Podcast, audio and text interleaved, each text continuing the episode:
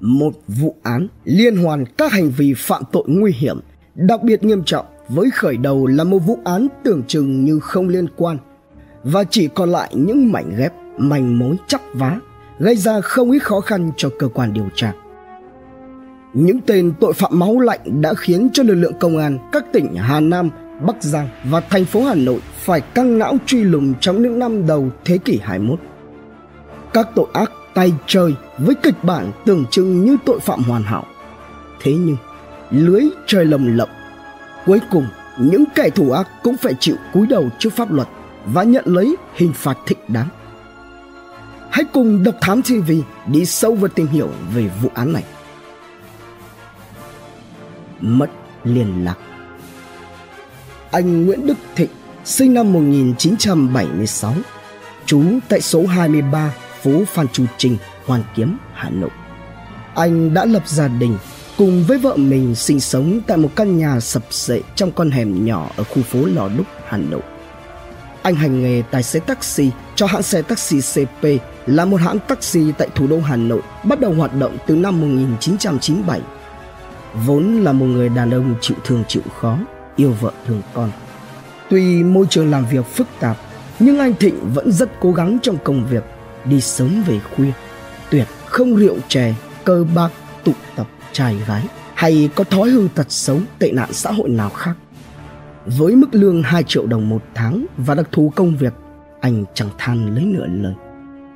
Lần nào có khách gọi đi chuyến đi xa, dài ngày hoặc là đi tỉnh lẻ, anh cũng đều căn dặn vợ và thường xuyên điện về nhà mỗi khi vắng nhà. Khoảng lúc 13 giờ 30 phút ngày 20 tháng 10 2002, Trung tâm điều hành hãng taxi CP nhận được cuộc gọi từ anh Thịnh với nội dung đăng ký chở khách từ Hà Nội đi Lạng Sơn. Đồng thời, anh cũng không quên gọi về nhà báo cho vợ về chuyến đi và động viên chị vì chị mới hạ sinh được ít ngày trước đó. Tuy nhiên, một điều không nằm trong lịch trình đã xảy ra. Khoảng 23 giờ đến 23 giờ 30 phút cùng ngày, các cuộc gọi đổ dồn và rồi mất liên lạc. Không có một ai hay tin anh Thịnh đang ở đâu. 50 cây vàng Thành phố Bắc Giang được thành lập theo Nghị định số 75 sượt 2005 sượt ND gạch ngang CP ban hành ngày 7 tháng 6 năm 2005. Vốn là địa danh lịch sử, xưa thuộc bộ Vũ Ninh, là trấn thứ tư trong bốn kinh trấn và đứng đầu phên rộng phía Bắc của quốc gia Đại Việt, có vị trí quân sự trọng yếu gắn liền với chiến thắng Sương Giang vẻ vang, muôn thuộc còn truyền. Đây là trung tâm kinh tế, văn hóa, chính trị của tỉnh Bắc Giang diện tích tự nhiên 66,64 km vuông, gồm 16 đơn vị hành chính, 10 phường, 6 xã.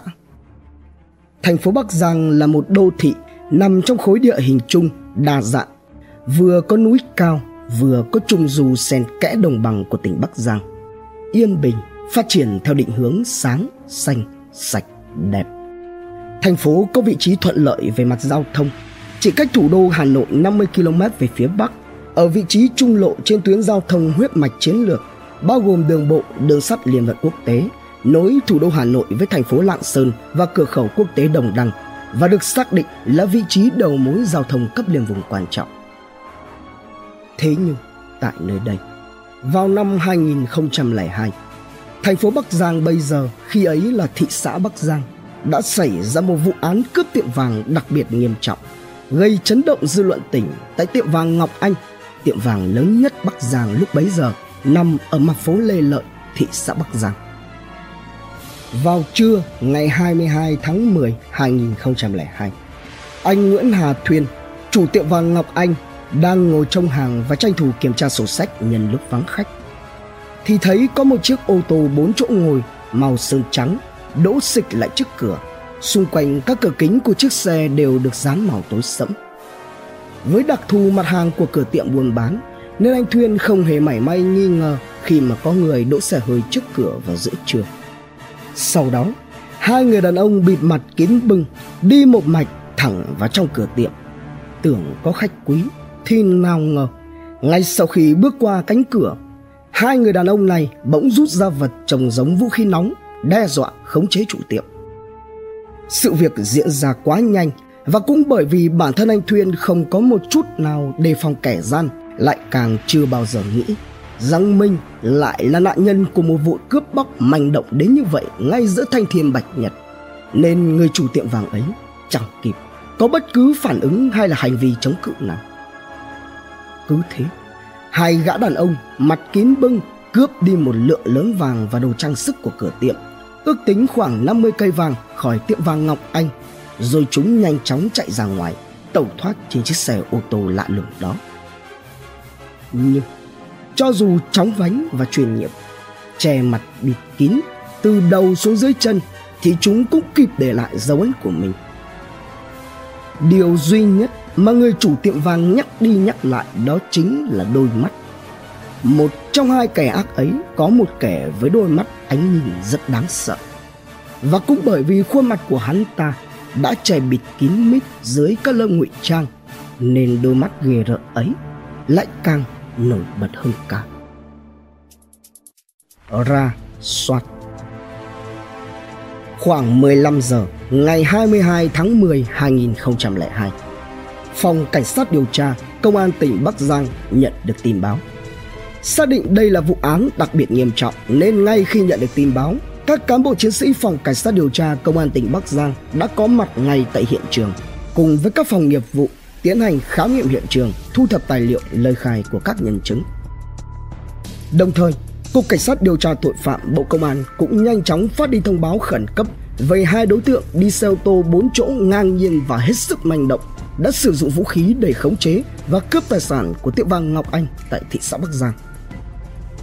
Từ thông tin của bị hại, đồng thời qua xác minh hướng chạy của các đối tượng và thủ đoạn gây án, tổ công tác đưa ra nhận định nhiều khả năng đối tượng là người trên địa bàn tỉnh Bắc Giang.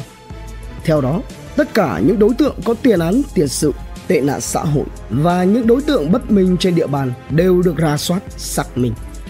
Đó là những ngày tháng cực kỳ vất vả của các cán bộ chiến sĩ công an tỉnh Bắc Giang, ngày quên ăn, đêm quên ngủ. Hàng trăm đối tượng bất hảo trên địa bàn đều được các anh ra soát kỹ để tìm ra dấu vết của kẻ cướp tiệm vàng manh động.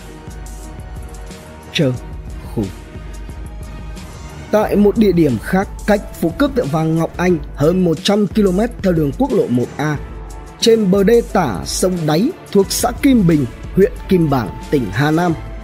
Vào khoảng 19 giờ tối ngày 23 tháng 10 2002 xảy ra một vụ cháy xe ô tô dữ dội. Ngay khi thông tin về vụ cháy được đưa đến với trách nhiệm của mình, tất cả các lực lượng chức năng đã nhanh chóng có mặt tại hiện trường. Vụ cháy xảy ra tại một nơi đồng không mông quạnh, có ít người qua lại bốn bề gió thổi. Tại hiện trường vụ cháy, một chiếc xe ô tô loại xe du lịch 4 chỗ ngồi đã bị cháy toàn bộ phần sơn, nhựa và đệm mút, chỉ còn trơ lại khung sườn, máy móc cháy đen nham nhở trọng trơ giữa triển đê.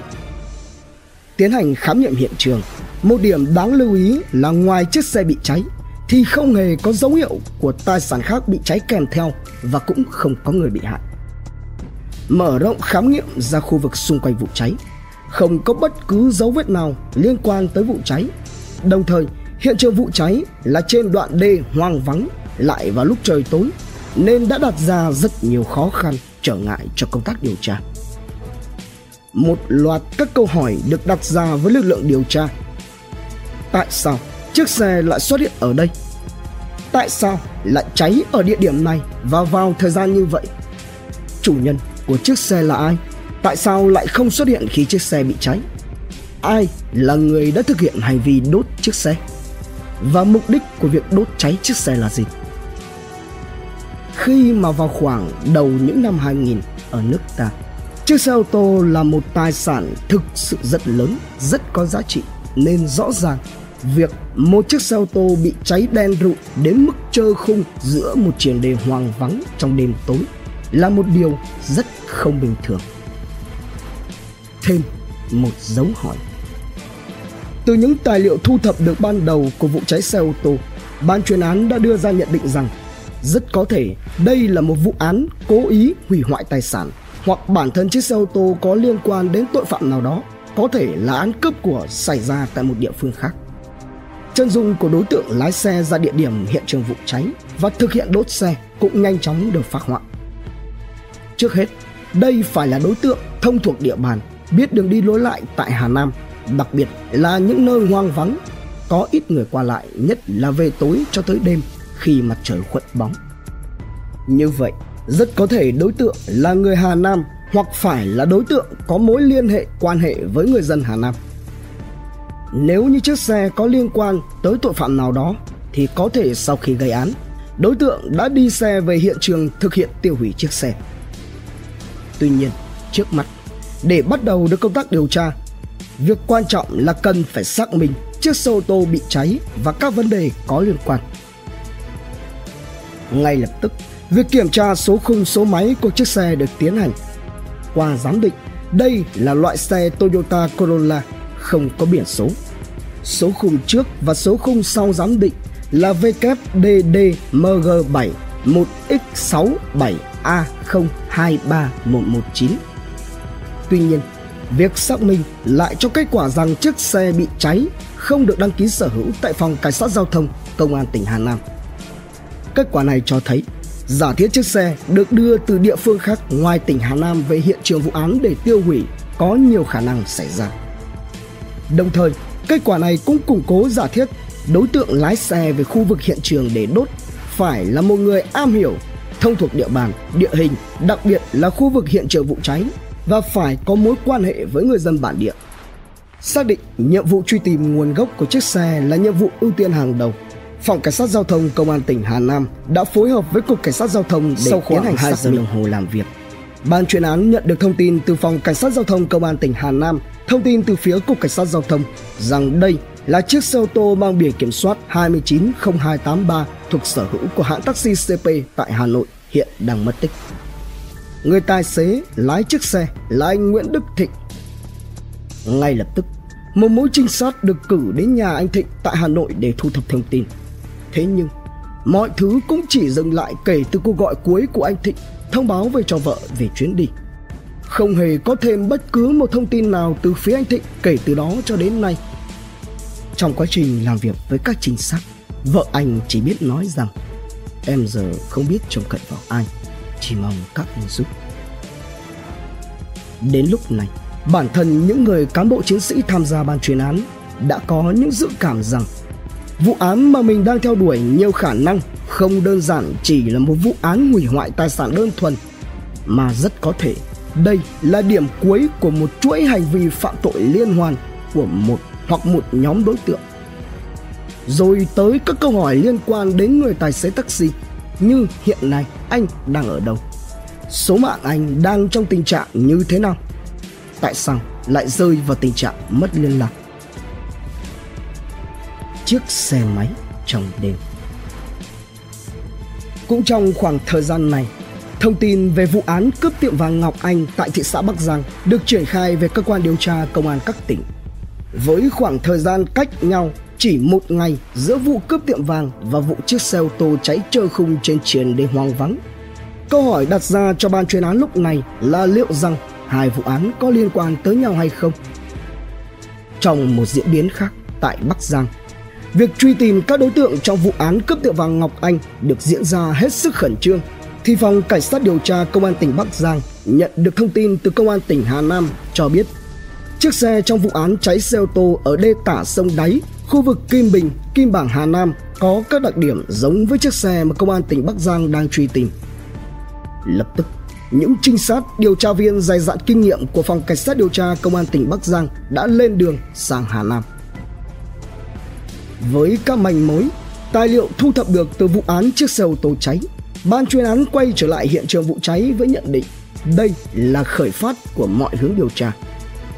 Đồng thời, tập trung khoanh vùng, tiến hành rà soát tất cả các đối tượng trên địa bàn tỉnh Hà Nam có liên hệ với Bắc Giang. Song song với đó là tổ chức các mũi thu thập thông tin tại các khu vực xung quanh hiện trường vụ án cháy xe ô tô. Bên cạnh đó, Công an tỉnh Hà Nam cũng tổ chức phối hợp chặt chẽ với Công an tỉnh Bắc Giang với nhận định ban đầu khoanh vùng các đối tượng khu vực biên giới Lạng Sơn Tất cả các đơn vị được huy động với một tinh thần quyết tâm cao độ, tổ chức làm việc để quyết tìm cho ra bằng được đối tượng khả nghi. Nhưng Đã hàng tháng trời trôi qua, hướng đi này cũng không mang lại kết quả khả quan nào. Vụ án tưởng chừng như đã có lúc đi vào bếp. Lại một lần nữa, ban chuyên án hướng tập trung lại với địa bàn tỉnh Hà Nam với nhận định đối tượng chắc chắn phải có mối liên hệ với Hà Nam chứ không thể ngẫu nhiên đưa xe đến hiện trường vụ cháy để đốt xe. Vào lúc này, trong bối cảnh đối tượng như chim trời cá nước thì công tác thu thập thông tin quanh khu vực hiện trường đã đem đến một thông tin quan trọng. Vào khoảng thời gian chiếc xe ô tô bị đốt cháy, một người dân gần khu vực hiện trường đã vô tình nhìn thấy hai nam thanh niên đèo nhau đi từ hướng đê Kim Bình Kim Bảng về phủ lý Hà Nam trên một chiếc xe gắn máy City. Đây là thông tin hết sức đáng chú ý. Thứ nhất, xe gắn máy City vào thời điểm những năm 2000 là một tài sản lớn, thậm chí nó còn là niềm mơ ước của nhiều người là thứ không phải ai cũng có điều kiện để sở hữu một chiếc xe như vậy. Xe máy City là sản phẩm của hãng Daelim Hàn Quốc xuất hiện ở thị trường Việt Nam từ những năm 90 của thế kỷ 20, tồn tại trên thị trường bên cạnh nhiều sự lựa chọn khác đáng mơ ước như Honda Dream với giá lên tới hàng chục cây vàng ở thời điểm đó hay là những chiếc xe cúp. Điều thứ hai là trên địa bàn Phủ Lý, Hà Nam. Vào khoảng thời gian này chỉ có một vài người sở hữu xe máy City. Như vậy, câu hỏi liệu rằng hai người thanh niên lạ mặt đi về hướng Phủ Lý trong buổi tối xảy ra vụ cháy có liên quan tới vụ án hay không là có phương hướng để tìm ra được câu trả lời. Liệu rằng hướng ra soát một trong những người chủ sở hữu xe máy City tại Phủ Lý Hà Nam sẽ đem lại kết quả hay ban chuyên án sẽ lại một lần nữa đi vào bế tắc từ những mảnh manh mối chấp vá có hay không việc chiếc xe bị đốt là điểm cuối cùng của một hành trình liên hoàn các hành vi phạm tội và một loạt các câu hỏi cần giải đáp bí ẩn cần làm sáng tỏ sẽ có lời giải như thế nào các sự kiện từ việc mất tích của người tài xế của hãng taxi ở Hà Nội, vụ cướp tiệm vàng Ngọc Anh ở Bắc Giang, vụ cháy xe ô tô trơ khung ở Hà Nam có tồn tại sợi dây liên kết nào hay không? Đón xem phần 2 tại Độc Thám TV. Tiếp nối phần 1 Liệu rằng hướng ra soát một trong những người chủ sở hữu xe máy City sẽ đem lại kết quả hay ban chuyên án sẽ lại một lần nữa đi vào bế tắc? Từ những mảnh manh mối chóc vá, có hay không, việc chiếc xe bị đốt là điểm cuối cùng của một hành trình liên hoàn các hành vi phạm tội. Và một loạt các câu hỏi cần giải đáp bí ẩn cần làm sáng tỏ sẽ có lời giải như thế nào các sự kiện từ việc mất tích của tài xế hãng taxi ở Hà Nội, vụ cướp tiệm vàng Ngọc Anh ở Bắc Giang, vụ cháy xe ô tô ở Hà Nam có tồn tại sợi dây liên kết nào hay không? Hãy cùng Độc Thám TV đi sâu và tìm hiểu về vụ án này. Triệu Đức Việt theo hướng rà soát các chủ sở hữu xe gắn máy hiệu City trên địa bàn Phủ Lý Hà Nam và mở rộng phạm vi rà soát sang các địa bàn khu vực khác. Qua công tác điều tra, nắm địa bàn, ban chuyên án nhận thấy một đầu mối nổi lên. Đó là chủ sở hữu của một chiếc xe máy City có các mối quan hệ xã hội và làm ăn kinh doanh phức tạp, trong đó có liên hệ với tỉnh Bắc Giang. Điều đặc biệt là trong số bạn bè của người này có các đối tượng xã hội tại Bắc Giang từng đến Hà Nam để ghé chơi hoặc kết hợp làm ăn. Ngay lập tức, các thông tin và nhân thân của người chủ sở hữu chiếc xe City này được các cán bộ chiến sĩ tập hợp thu thập nhằm phát họa chân dung. Đối tượng có tên Triệu Đức Việt là một tên côn đồ, tiền án tiền sự đầy mình và là một kẻ cầm đầu một băng nhóm hoạt động theo kiểu xã hội đen chiếm đoạt tài sản. Triệu Đức Việt xuất thân là một tay buôn bán. Từ năm 1992 đã thường xuyên đưa long nhãn từ Lý Nhân lên Lạng Sơn để bán sang Trung Quốc. Trong quá trình đi lại, thấy có nhiều chủ hàng bị ách tắc không xuất được do thiếu đi một số giấy tờ nên Triệu Đức Việt đã nghĩ ra kế kiếm tiền mới bằng cách giúp những chủ hàng này xuất khẩu hàng nhanh chóng để hưởng hoa hồng. Rồi, khi chứng kiến những chuyến xe từ khắp trong Nam ngoài Bắc nối đuôi nhau trên tuyến quốc lộ 1A chở hàng hóa lên cửa khẩu để xuất khẩu sang Trung Quốc, Việt đã nảy ngay ra trong đầu ý định vặt tiền của những chủ xe hàng. Nghĩ là làm, hắn bỏ hẳn cái nghề buôn bán hoa quả mà hiện đang làm. Khi ấy, trong mạng lưới quan hệ xã hội của Triệu Đức Việt có Phạm Duy Quang, 53 tuổi, ở xã Nhân Chính, huyện Lý Nhân, tỉnh Hà Nam, là giám đốc công ty xuất nhập khẩu Hà Nam lúc bấy giờ, vốn là người cùng xã, quen biết với Việt qua nhiều lần đưa hàng hóa lên Lạng Sơn xuất sang Trung Quốc. Triệu Đức Việt theo đó đã tiếp cận bàn bạc với Quang thành lập trạm trung chuyển. Trong đó thì Việt lo nhân sự, còn Quang thì lo hoàn tất về các thủ tục hóa đơn, chứng từ nhằm hợp lý hóa số hàng xuất khẩu. Số giấy tờ này sau khi xuất hàng sang Trung Quốc sẽ được bọn Việt Quang quay vòng bằng cách đưa đi làm thủ tục hoàn thuế giá trị gia tăng hoặc bán lại cho một số công ty ở nhiều tỉnh, thành để thực hiện gian lận thuế. Triệu Đức Việt đã giả mạo người của công ty xuất nhập khẩu Hà Nam đứng ra lập trạm 401, còn gọi là đội luật Quota 401 hay còn được biết đến với cái tên là công ty 401 tại thị trấn Đồng Văn và xã Tân Tiên, huyện Duy Tiên, tỉnh Hà Nam để tổ chức các hoạt động thu tiền trái phép của các chủ hàng, chủ xe vận chuyển hàng nông sản. Ban đầu, Việt đi thuê nhà để thực hiện vụ làm ăn phi pháp này. Sau 5 năm, thấy làm ăn phát đạt, Triệu Đức Việt liền tiến hành mua đất xây trạm cố định. Lúc này, tiếng tăm của Triệu Đức Việt đã nổi như cồn trong giới giang hồ. Hắn bắt đầu tuyển dụng nhân viên. Chẳng bao lâu sau, dưới trướng của Việt là những tay anh chị có số má ở các tỉnh Nam Định, Hưng Yên, Hà Nam, Lạng Sơn, Bắc Ninh. Tổ chức theo 10 tay chân thân tín của Việt đảm nhận từ chức danh cố vấn cho tới kế toán, chặn xe, bảo kê áp tải hàng. Trải từ Hà Nam cho tới tận dốc quýt Lạng Sơn. Đội quân này sẵn sàng làm mọi chuyện nếu như kẻ cầm đầu có ra lệnh. Những năm 1997, hầu hết cánh tài xế đường dài đã từng chở hàng hóa đi trên tuyến quốc lộ 1A để xuất khẩu sang Trung Quốc. Khi đi đến thị trấn Đồng Văn, tỉnh Hà Nam, đều thấy sởn gai ốc khi gặp phải đệ tử của Triệu Đức Việt. Nhiều người đã bị chúng khống chế, đe dọa và chặn tiền. Trạm 401 Khi trạm cố định đã lập xong, Triệu Đức Việt trực tiếp tới gặp các chủ hàng và các trạm tại Lạng Sơn để thông báo. Công ty của Việt sẽ bao thầu toàn bộ công việc xuất khẩu trái cây sang Trung Quốc kèm theo lời đề nghị chỉ mua hàng có hóa đơn của công ty xuất nhập khẩu Hà Nam. Đối với các chủ hàng ở các tỉnh phía Nam, Việt cũng phát đi thông báo việc thành lập trạm và đề nghị họ khi qua Hà Nam vào trạm làm hợp đồng thì Việt sẽ có chọn gói dịch vụ đảm bảo việc xuất hàng được nhanh chóng xuân sẻ. Theo đó, các chủ hàng chỉ việc đi vào trạm 401 để làm luật là xong. Nhưng ngược lại, nếu như vị chủ hàng nào mà trái ý không tuân theo, lập tức cả tài xế lẫn chủ hàng sẽ bị đe dọa đánh đập, đập phá xe, hành hung trên đường. Chỉ là một công ty tư nhân nhưng trong một khoảng thời gian dài, công ty 401 đã làm mưa làm gió trên tuyến quốc lộ 1A đoạn từ Hà Nam lên Lạng Sơn khiến cho nhiều chủ hàng, lái xe, phụ xe tải vô cùng khiếp sợ. Nước bóng công ty xuất nhập khẩu Hà Nam Thực chất đây là một đội quân ô hợp ngang nhiên cướp tiền song do được ngụy trang dưới lớp vỏ bọc khá kín đáo lại được các đối tác biết tiếng triệu đức việt và những nhân viên trong trạm sẵn sàng nhập hàng bất cứ khi nào mà xe hàng có mặt ở cửa khẩu nên không dễ bị phát hiện theo đơn tố cáo của các bị hại, thì mỗi khi chở hàng đi qua địa phận duy tiên, nếu như không rẽ vào trạm trung chuyển 401 làm luật, thì thể nào cũng sẽ có chuyện. Đó là bị xịt lốp vì ăn trong sắt của một kẻ nào đó đi xe máy đuổi theo ném xuống đường phía đầu xe. Hoặc bị một nhóm người vô cớ chặn xe, hủy hoại hàng hóa, đánh lái phụ xe.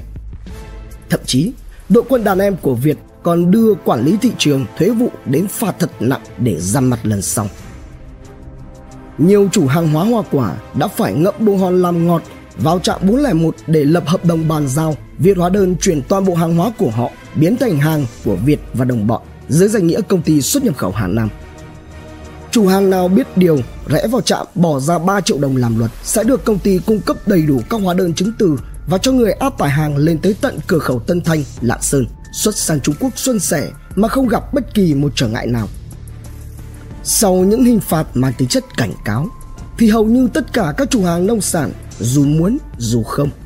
Xong, do ảnh hưởng đến công việc buôn bán của bản thân đã phải ngoan ngoãn vào trạm để được bao sân đi bán hàng. trong khoảng thời gian từ năm 1997 đến năm 2002, đã có tới 10.000 lượt xe tải vào trạm 401 để làm luật với số tiền bị cưỡng đoạt khoảng 20 tỷ đồng. Mỗi xe hàng sau khi vào trạm đều trở thành hàng của công ty xuất nhập khẩu Hà Nam với đầy đủ các loại hóa đơn, kể cả hợp đồng giá trị gia tăng. Mọi sổ sách, giấy tờ, hóa đơn hàng hóa đều được lập đầy đủ, có đóng con dấu của công ty xuất nhập khẩu tỉnh Hà Nam. Và như vậy, vỏ bọc hoàn hảo của đường dây nguy hiểm này dần trở nên hoàn hảo hơn. Trở thành một công ty làm ăn có hiệu quả đã giúp cho hàng nông sản ở các tỉnh phía Nam được xuất khẩu nhanh chóng, không bị tồn động, hư hỏng do phải xếp hàng chờ xuất khẩu như là một số doanh nghiệp khác. Nguyễn Thành Thắng trong khi chờ tòa nhân dân thành phố Hà Nội xử trong một vụ lừa đảo chiếm đoạt tài sản thông qua việc hoàn thuế giá trị gia tăng với việc Việt bị khởi tố vì tội làm giả chứng từ hóa đơn. Tháng 6 2002, Triệu Đức Việt thông qua một người đàn em của mình có tên là Hưng để gặp Bảo và được Bảo làm cho hộ chiếu mang tên một người ở tỉnh Nghệ An. Với cái tên giả này, Việt đã xuất cảnh sang Lào qua cửa khẩu Lao Bảo sang Thái Lan rồi trốn qua Trung Quốc.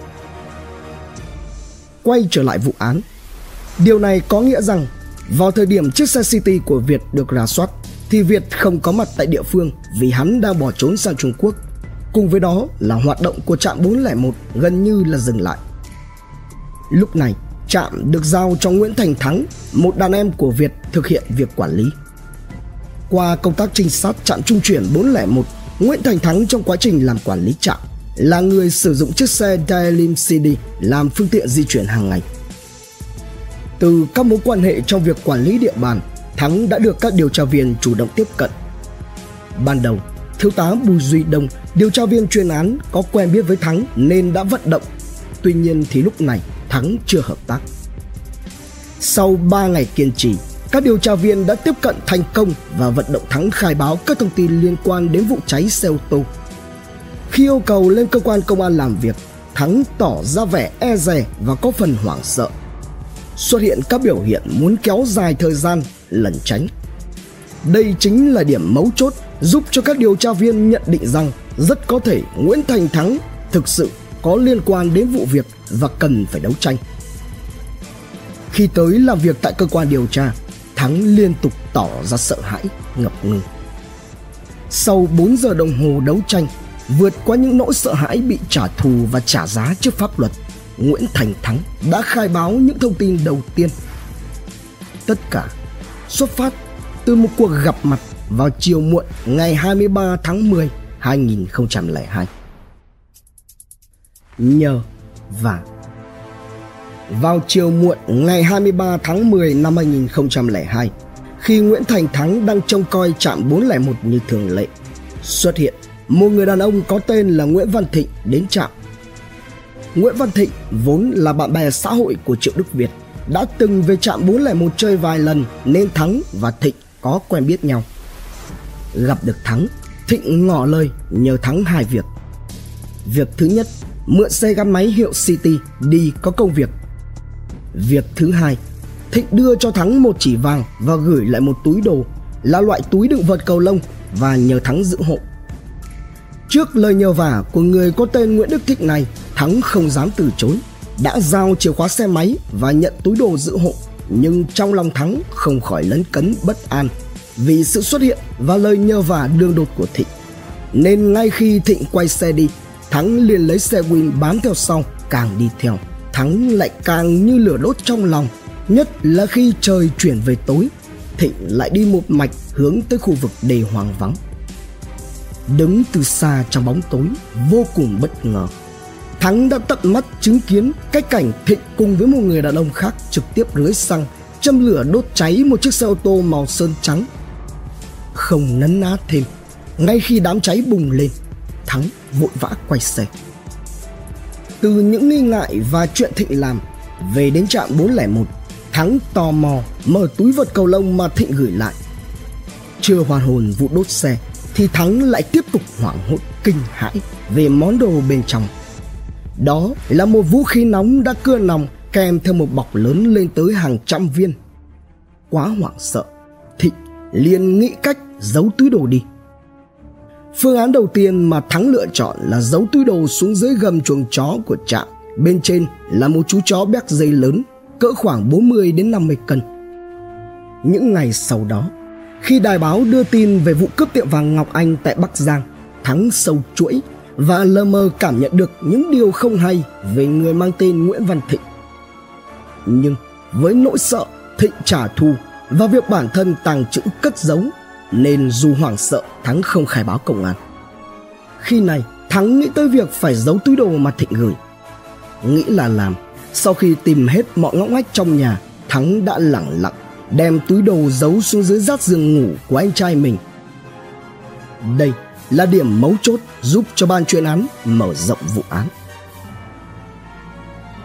Mật phục Khi mà túi đồ Thịnh gửi Thắng được tìm thấy, cơ quan điều tra đã có căn cứ để tin tưởng vào lời khai của Nguyễn Thành Thắng cũng như mối liên hệ giữa vụ cháy xe ô tô tại Hà Nam, vụ cướp tiệm vàng tại Bắc Giang và sự mất tích của anh tài xế taxi Nguyễn Đức Thịnh.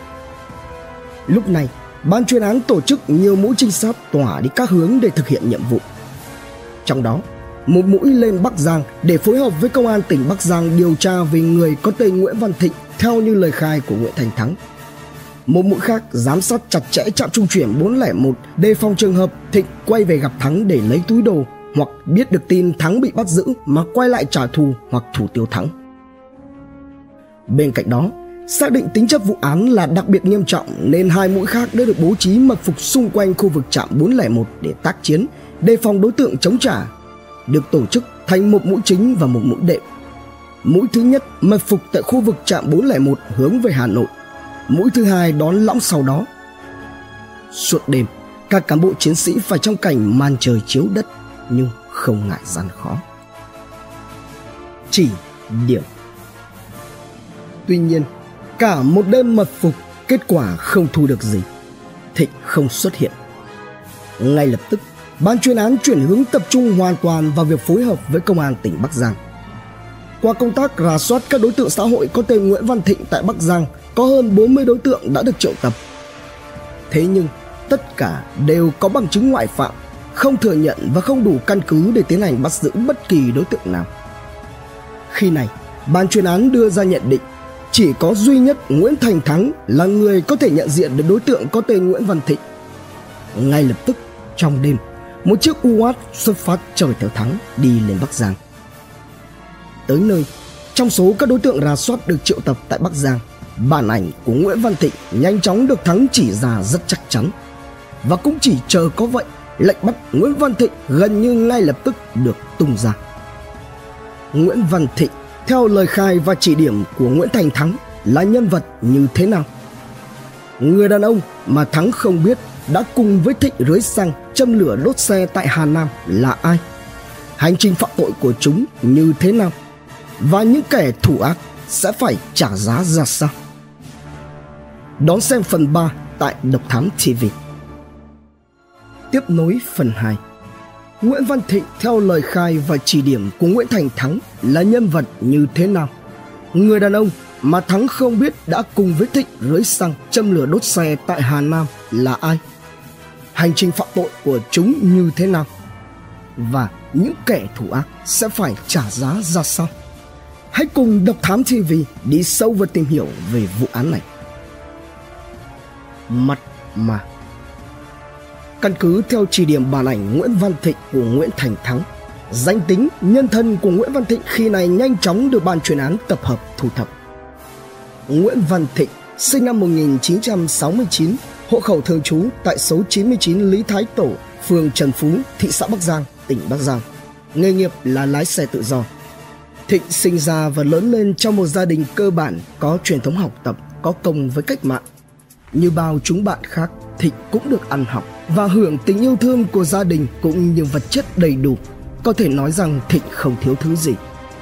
Trong nhà, anh chị em của Thịnh đều là những cán bộ, công chức, viên chức nhà nước. Từ nhỏ, Thịnh đã nổi danh là một đứa trẻ hư hỗn và càng lớn thì hắn lại càng thể hiện ra cái sự hỗn hào khó bảo của mình. Để rồi khi mới lớn, Thịnh đã sớm giao du xã hội chơi bời với những tay anh chị giang hồ đắm chìm vào những thói hư tật xấu tệ nạn xã hội cũng từ đây bản tính côn đồ, ly lợm, lưu manh, xảo quyệt của Thịnh cũng sớm bộc lộ ra ngoài. Đến khi trưởng thành thì hắn đã trở thành một kẻ lưu manh cộng cán, chẳng ai dám đến gần. Mặc dù có nét thư sinh tưởng như hiền lành, nhưng Thịnh lại luôn xuất hiện và mang tới bầu không khí ớn lạnh toát ra, luôn khiến cho người ở phía đối diện phải sởn da gà, dựng tóc gáy. Trong giới giang hồ, tên tuổi của Nguyễn Văn Thịnh gắn liền với biệt danh mắt ma được các tay cộng cán anh chị gọi là thịnh mắt ma và được liệt vào hạng khét tiếng hoạt động chủ yếu ở địa bàn tỉnh Bắc Giang nhưng lại có mối quan hệ cũng như liên hệ với nhiều đối tượng hình sự ở các tỉnh thành khác. Thịnh bập và nghiện ngập từ những ngày đầu mà cơn bão cái chết trắng đổ bộ khắp cả nước ta. Dần dà, hắn trở nên nghiện nặng và có thể làm mọi thứ để kiếm được tiền thỏa mãn cơn vật. Bao nhiêu đứa em tu tội, lưu manh, nghiện ngập, hễ cứ không có chỗ trú chân là lại tìm đến Thịnh và ở đó chúng được bao chọn. Cái tên mắc ma của Nguyễn Văn Thịnh xuất phát từ đôi mắt đặc biệt của hắn. Một phần do mắt trái của Thịnh bị tật nhìn rất đáng sợ. Phần khác là do mắt Thịnh lờ đờ, không sáng cũng không nhanh hẳn, nhưng lại lạnh lẽo, ghê rợn. Ẩn sâu trong đó, như thể là linh hồn của ác ma quỷ dữ. Cất lưới Khi xác định rõ đối tượng là Thịnh mặt Ma Lúc này yêu cầu đặt ra đối với ban chuyên án là làm sao để bắt được Thịnh một cách nhanh chóng, gọn gẽ nhất, không gây ra nguy hiểm và đảm bảo an toàn cho người dân, bản thân đối tượng cũng như các cán bộ chiến sĩ tham gia vây bắt. Theo đó, bước đầu, hành tung và lịch trình, thói quen sinh hoạt của kẻ mang biệt danh mắt ma được các cán bộ chiến sĩ âm thầm điều tra, nắm bắt và túc trực chờ cơ hội để cất lưới tóm gọn. Nhưng Quá trình này cũng không kém phần gian nan và khó khăn bởi hơn hết Thịnh mắt Ma là một đối tượng rất gian xảo, lọc lõi và cực kỳ nguy hiểm. Từ đây, cơ quan điều tra đưa vào khoanh vùng tình nghi thêm hiệp sức có tên thật là Nguyễn Trọng Hiệp, trú tại phường Trần Phú, thị xã Bắc Giang. Tại địa phương, Hiệp là một kẻ nghiện ngập có nhiều tiền án tiền sự. Sau khi vụ cướp tiệm vàng Ngọc Anh xảy ra, cũng giống như Thịnh, Hiệp không có mặt tại địa phương giữa tháng 12 năm 2002, cơ hội cho ban chuyên án đã tới. Ngày hôm đó, Thịnh chở theo người yêu ở phía sau, lòng vòng qua nhiều con phố thì chợt cả hai dừng lại tại một nhà nghỉ và thuê phòng tại đây. Các trinh sát lập tức theo sau làm việc với chủ nhà nghỉ để có được thông tin và xác định chính xác đối tượng cũng như phòng nghỉ của Thịnh và người yêu. Kế hoạch tác chiến ngay lập tức được triển khai. Sau khi bố trí lực lượng vây bắt, nhân cơ hội người yêu Thịnh ra khỏi phòng nghỉ thì các anh đã nhanh chóng có mặt trước cửa phòng. Sau tiếng gõ vang lên, cánh cửa bật mở thì cũng là lúc mà các anh ập vào nhanh như cắt. Thịnh mắt ma đã bị khống chế và ngoan ngoãn tra tay vào còng số 8. Lúc này, hắn cũng không tỏ vẻ chống trả làm mấy. Có lẽ rằng tự sâu bên trong, hắn hiểu đây là ngày tự do ăn chơi cuối cùng của mình. Về hiệp sức, song song với kế hoạch bắt Thịnh Mắt Ma, ban chuyên án cũng nhanh chóng tóm gọn Hiệp và di lý cả hai đối tượng để đấu tranh làm rõ. Sau hơn một tháng kể từ khi phát hiện ra chiếc ô tô bị cháy, điều tra ròng rã với diện khoanh vùng ban đầu trải dài trên nhiều địa bàn tỉnh thành, thông tin manh mối ít ỏi chắp vá nhưng những khó khăn này không cản nổi bước chân của cơ quan điều tra.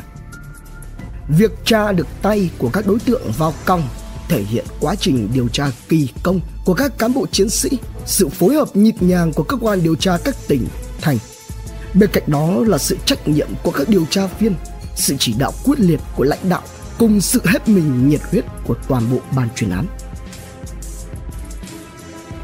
Tìm, kiếm, dù đã tóm gọn được cả Thịnh và Hiệp. Tuy nhiên, ban chuyên án vẫn còn cần phải mất rất nhiều công sức tiếp tục chiến đấu bởi đấu tranh để chúng khai nhận toàn bộ với những kẻ lưu manh lì lợm như vậy là một việc không hề dễ dàng. Tại cơ quan điều tra, chúng không chịu khai bất cứ điều gì. Khi này, việc quan trọng nhất là phải nhanh chóng làm rõ người lái taxi đang ở đâu, anh có bị thương hay không. Bên cạnh đó, Nghi ngờ về số phận của anh tài xế taxi lành ít dữ nhiều và cũng là một đầu mối quan trọng của vụ án, nên thông tin về người này được các điều tra viên hết sức quan tâm. Lúc này, mũi trinh sát được tổ chức xác minh khu vực biên giới Lạng Sơn đã nhận được các thông tin hữu ích. Đó là trong giới giang hồ cộng cán ở Bắc Giang Lạng Sơn truyền tai nhau rằng nếu như có làm vụ gì đó lớn lớn, thậm chí là gây ra các vụ đặc biệt nghiêm trọng thì phi tang bằng cách giấu trong các ống cống chảy qua giữa đường ở khu vực đồi núi thì sẽ khó có ai biết hay phát hiện ra được. Từ đây, với quyết tâm cao độ không bỏ qua bất kỳ chi tiết nào, trên dọc đường từ Hà Nam lên Lạng Sơn, các lực lượng đã được huy động để truy tìm tại nhiều ống cống thuộc các khu vực rậm rạp hoang vắng. Trên tuyến đường cao tốc Hà Nội Bắc Giang, Nhóm điều tra viên do đồng chí Đào Ngọc Minh, Phó trưởng phòng Cảnh sát điều tra khi đó chỉ huy, đã phối hợp cùng với Công an tỉnh Bắc Giang một mặt tiến hành truy tìm 70 đoạn đường cống, mặt khác kiểm tra, xác minh tại 30 nhà nghỉ để xác định xe taxi do anh Nguyễn Đức Thịnh điều khiển có xuất hiện trên tuyến đường này hay không. Cuối cùng, sau nhiều nỗ lực lặn lội, không ngại gian khó, không quản ngày đêm của các điều tra viên, người lái xe taxi đã được tìm thấy nhưng với kết quả tìm kiếm không thể đau lòng hơn. Ngày 13 tháng 11 năm 2002, anh Nguyễn Đức Thịnh được tìm thấy trong tình trạng đã tắt thở, được nhét trong một bao tải buộc kín miệng, đặt dưới một ống cống thuộc đường cao tốc khu vực gần thị xã Bắc Giang. Nguyên nhân qua đời là do ngạt. Đây là một bằng chứng thép tố cáo tội ác của Thịnh và Hiệp. Nhưng nó cũng để lại quá nhiều đau thương một người vô tội phải nằm xuống theo cái cách khó có thể dã man hơn và đằng sau đó là gia đình nhỏ cũng như đại gia đình của anh đấu tranh. Trong suốt quá trình xét hỏi, thịnh luôn đưa mắt nhìn ngang, hoàn toàn phớt lờ mọi câu hỏi, thể hiện rõ cái bản tính côn đồ ly lợm của mình. Bởi hắn cũng hiểu rằng, tội ác của hắn gây ra khó có thể dung thứ. Cái giá phải trả là tính mạng của chính mình, nên hắn luôn tỏ ra bất chấp, gần như không nghe, không biết, không thấy. Lúc thì thịnh vật vã lên cơn kêu không nhớ gì. Lúc thì hắn lại nói là đã thả người lái taxi về trước khi đi gây án. Bên cạnh đó là mối lo ngại về khả năng hắn có thể sẽ tự tử tự kết liễu đời mình. Khi này chiến lược đấu tranh với các đối tượng cần phải có sự thay đổi. Các điều tra viên đã tách riêng Thịnh và Hiệp, tập trung đấu tranh từng đối tượng một. Tiếp đó là dùng các biện pháp tâm lý, nói chuyện, phân tích sâu sắc để cho chúng hiểu được việc cần phải hợp tác với cơ quan điều tra, cho dù có giấu giếm đến đâu thì cũng chẳng thể che đậy được mãi tội lỗi của mình. Lần ngược trở lại hồ sơ và các tài liệu có liên quan đến Nguyễn Văn Thịnh, thấy nổi lên một điểm quan trọng, đó là việc hắn rất yêu thương mẹ mình. Cho dù vào ban ngày hay ở ngoài xã hội hắn ta có là ai có làm việc gì động trời đi chẳng nữa thì hễ cứ đến tối đến đêm thịnh vẫn hết sức cố gắng nếu như có thể thì sẽ về nhà ngủ hạn chế đi lang chạ vạ vật để mẹ hắn không lo lắng. Bên cạnh đó thịnh cũng là người nhận được đầy đủ tình cảm sự quan tâm thương yêu từ phía bố mẹ anh chị em. Hơn nữa gia đình Thịnh là một gia đình truyền thống cơ bản có công với cách mạng. Tổng hợp lại, đây là những điểm mà các điều tra viên nghĩ rằng nếu như đánh vào có thể sẽ đánh thức phần người, phần lương chi trong Thịnh. Từ đây, trong nhiều giờ đồng hồ, các điều tra viên phải động viên, thuyết phục thì dần dà Thịnh cũng chịu mở lời. Tuy nhiên, Thứ mà các điều tra viên thu được từ Thịnh lúc này cũng chỉ là các thông tin nhỏ giọt cầm chừng và các biểu hiện quanh co chối tội của hắn. Sự ngoan cố của Thịnh chẳng kéo dài được là bao. Khi thông tin lực lượng chức năng đã tìm thấy tài xế taxi Nguyễn Đức Thịnh thuộc hãng taxi CP ở Hà Nội đến tai Nguyễn Văn Thịnh, hắn gần như ngã gục. Bởi điều này cũng đồng nghĩa với việc cho dù hắn còn ngoan cố ly lợm quanh có đến đâu đi chăng nữa thì sẽ luôn có bằng chứng thép chống lại hắn như thác đổ cả thịnh và hiệp đã dần thú nhận và khai nhận toàn bộ hành vi phạm tội của mình mở rộng các đầu mối khác của vụ án cơ quan điều tra tiếp tục bắt gọn hai đối tượng là tư oánh và út kỳ Đây là hai kẻ đã cung cấp vũ khí nóng cho Thịnh đi gây án. Trong đó Tư Oánh là một kẻ giang hồ có tiếng ở Bắc Giang vào thời điểm này. Liên hoàn tội ác Theo lời khai của Nguyễn Văn Thịnh, hắn là người đã nghĩ đến việc cướp tiệm vàng và lên kế hoạch từ nhiều tháng trước khi vụ cướp tiệm vàng Ngọc Anh xảy ra. Đã âm thầm chuẩn bị hết mọi kế hoạch và đi lùng mua đủ thứ dụng cụ để gây án. Xác định rằng nếu có lỡ bị phát hiện, hắn sẽ sẵn sàng nổ súng vào bất kỳ ai hòng thoát thân. Nên Thịnh đã móc nối và mua bằng được một khẩu AK cùng với đạn, lựu đạn và đầy đủ bao dứa, dây thừng, sau đó cất gọn một chỗ. Xong xuôi phần chuẩn bị dụng cụ đồ đạc, Thịnh lúc này mới tính đến chuyện hắn ta cần tìm một tên đàn em có cùng chí hướng. Trong số những kẻ lưu manh qua lại và ghé đến sự bao đãi của Thịnh, có một tên giang hồ có nghiện ngập từng nhiều lần đến xin hắn tiền để chơi thuốc. Không ai khác, đó là Nguyễn Trọng Hiệp hay còn gọi là Hiệp Sức và cũng bởi vậy Hiệp lọt vào tầm ngắm của Thịnh. Một ngày nọ, Thịnh rủ Hiệp đến nhà mình. Tại đây, Thịnh bỏ mặc cho Hiệp lên cơn thèm thuốc đến vật vã bề bết. Cho đến khi cái cơn ấy của Hiệp lên đến đỉnh điểm, lúc đó thì Thịnh mới từ từ thủ thỉ với Hiệp về kế hoạch đi cướp. Ở trong cái trạng thái chẳng còn gì để mất nữa, Hiệp sức gật đầu cây rụt. Trước hết, do nhà Hiệp ở gần tiệm vàng Ngọc Anh, nên Hiệp đảm nhận nhiệm vụ theo dõi quy luật sinh hoạt, buôn bán của hai vợ chồng chủ tiệm vàng. Từ đây, các bước tiếp theo được hai tên triển khai. Chúng mang các vật dụng bao gồm bao dứa, túi ni lông, găng tay và súng cất gọn vào một chiếc túi đựng vật cầu lông và cất giấu trong công viên Ngô Gia Tự, Bắc Giang. Ngày 20 tháng 10 năm 2002, Thịnh và Hiệp cùng nhau xuống Hà Nội. Sau khi tới nơi, chúng gọi điện tới tổng đài của hãng taxi CP báo cần một chuyến xe liên tỉnh. Để qua mắt người tài xế và tạo cho mình vỏ bọc, Thịnh và Hiệp đã ăn mặc rất lịch sự Bản thân Thịnh còn xách thêm cả một chiếc cặp ca táp vào vai một người cán bộ công chức về tỉnh dự họp. Khi chiếc xe taxi chạy đến gần công viên Ngô Gia Tự Bắc Giang, Thịnh bảo anh tài xế là Nguyễn Đức Thịnh dừng xe để hắn xuống lấy công văn. Nhân lúc này, Hiệp chạy vào công viên và mang ra túi đựng vật cầu lông. Sau đó, cả hai tên yêu cầu anh Nguyễn Đức Thịnh lái xe đi lên thị trấn Trũ, Lục Ngạn, Bắc Giang để trả chiếc vật cầu lông đựng trong túi cho người đồng nghiệp. Từ đây, chiếc xe tiếp tục hành trình đi Lạng Sơn của mình. Khi chiếc xe vừa chạm tới quỷ môn quan đoạn dốc sai hồ xa Lạng Sơn thì bọn Thịnh bắt đầu hành động. Thịnh kéo khóa túi đựng vật và lôi ra khẩu AK dí thẳng vào đầu anh Thịnh bắt anh dừng xe. Tại đây, chúng ép anh Thịnh phải uống một lượng lớn thuốc ngủ dẫn tới hôn mê. Rồi Thịnh và Hiệp lấy băng dính, dán vào miệng không cho kêu, dùng dây thừng buộc chặt hai chân tay gấp vào và quấn quanh bụng, ngực để anh Thịnh không cử động được. Sau đó, chúng chụp bao tải dứa từ đầu xuống chân anh, buộc chặt miệng bao rồi bê chiếc bao đó đặt ra sau khúc xe. Sau khi cướp xe taxi, hiệp lái xe theo hướng về thị xã bắc giang. Khi đến đoạn đường cống khu vực kế bắc giang đã có một quyết định vô nhân tính đó là thủ tiêu người tài xế taxi bởi với những tính toán trong kế hoạch chúng không thể mang theo anh Thịnh đi cùng được. Nghĩ là làm, cả hai tên cùng nhau bê chiếc bao có anh Nguyễn Đức Thịnh ở bên trong trong trạng thái hôn mê rồi nhét xuống cống mặc cho anh Thịnh ở đó rồi chúng dừng dừng lạnh lùng mà bỏ đi không mảy may nghĩ đến hậu quả hay tình trạng của anh Thịnh. Lái xe về đến thị xã Bắc Giang hai tên Thịnh và Hiệp tiếp tục đi vòng vèo một số nơi rồi thực hiện tháo dàn đèn xe trên nóc xe, tháo các chữ số điện thoại của hãng taxi quanh xe, tháo đồng hồ tính tiền và biển số xe.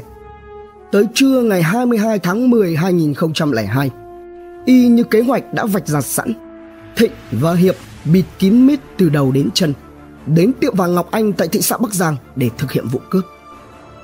Cho đến lúc này, cả hai tên đều hiểu một điều rằng nếu như tiếp tục sử dụng chiếc xe taxi cướp được thì chúng sẽ sớm bị sờ gáy. Thế nên, Thịnh và Hiệp đi đến thống nhất là tiêu hủy chiếc xe. Việc còn lại của chúng là lựa chọn địa điểm và thời gian. Trong khi suy tính, Thịnh chợt nhớ đến Triệu Đức Việt, một người anh em xã hội của Thịnh ở Hà Nam, chủ của trạm trung chuyển 401. Nghĩ là làm. Thịnh và Hiệp đã thực hiện tội ác của chúng đúng như những gì mà Nguyễn Thành Thắng khai nhận. Sau khi đốt xe, quay trở lại trạm 401, Thịnh đã nhờ Thắng thuê cho hắn một chiếc xe chở cả Thịnh và Hiệp quay về Hà Nội. Về đến Hà Nội, hai tên độc ác đã đem bán toàn bộ số vàng mà chúng cướp được cho một tiệm kim hoàn. Rồi sau đó, chúng dùng tiền để ăn chơi trác táng, hút hít, thỏa mãn con quỷ ở trong người. Xong xuôi, chúng quay lại Bắc Giang với những nếp sống sinh hoạt như thường ngày và tỏ ra như không có bất kỳ một bất thường nào cho tới khi bị bắt. Trả giá cái kết xứng đáng cho tội ác của hai tên máu lạnh, độc ác, dã tâm là bản án về bốn tội danh giết người, cướp tài sản, hủy hoại tài sản, tàng trữ trái phép vũ khí quân dụng. Tổng hợp, mức án dành cho chúng là hai bản án tử hình. Về phần tư oánh, sau khi chịu trách nhiệm trước pháp luật đi tù được 2 năm, thì hai người con nghiện ngập của tư oánh cũng tổ chức đi cướp taxi và phải đền tội trước pháp luật Vụ án kinh điển này mãi mãi là một kỷ niệm không thể nào quên đối với các cán bộ chiến sĩ công an tỉnh Hà Nam trong công tác phòng chống tội phạm. Trân trọng cảm ơn quý khán thính giả đã theo dõi, subscribe, ấn chuông đăng ký để cập nhật những video mới nhất, like, share, chia sẻ tới nhiều người hơn. Comment những suy nghĩ, ý kiến, bình luận của bạn hay những gợi ý, đóng góp để chúng tôi được hoàn thiện hơn. Độc Thám TV hai ngày một số vào lúc 21 giờ. Nguồn tham khảo và tổng hợp cổng thông tin điện tử thành phố Bắc Giang, tỉnh Bắc Giang. Cảnh sát toàn cầu online, ANTV, truyền hình công an nhân dân, pháp luật và bạn đọc cùng nhiều nguồn khác từ internet. Độc Thám TV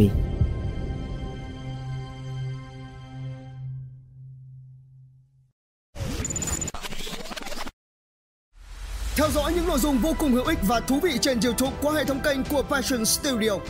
Ghé thăm kênh Độc Đáo TV để theo dõi những thông tin kinh tế, tài chính, kinh doanh, khởi nghiệp.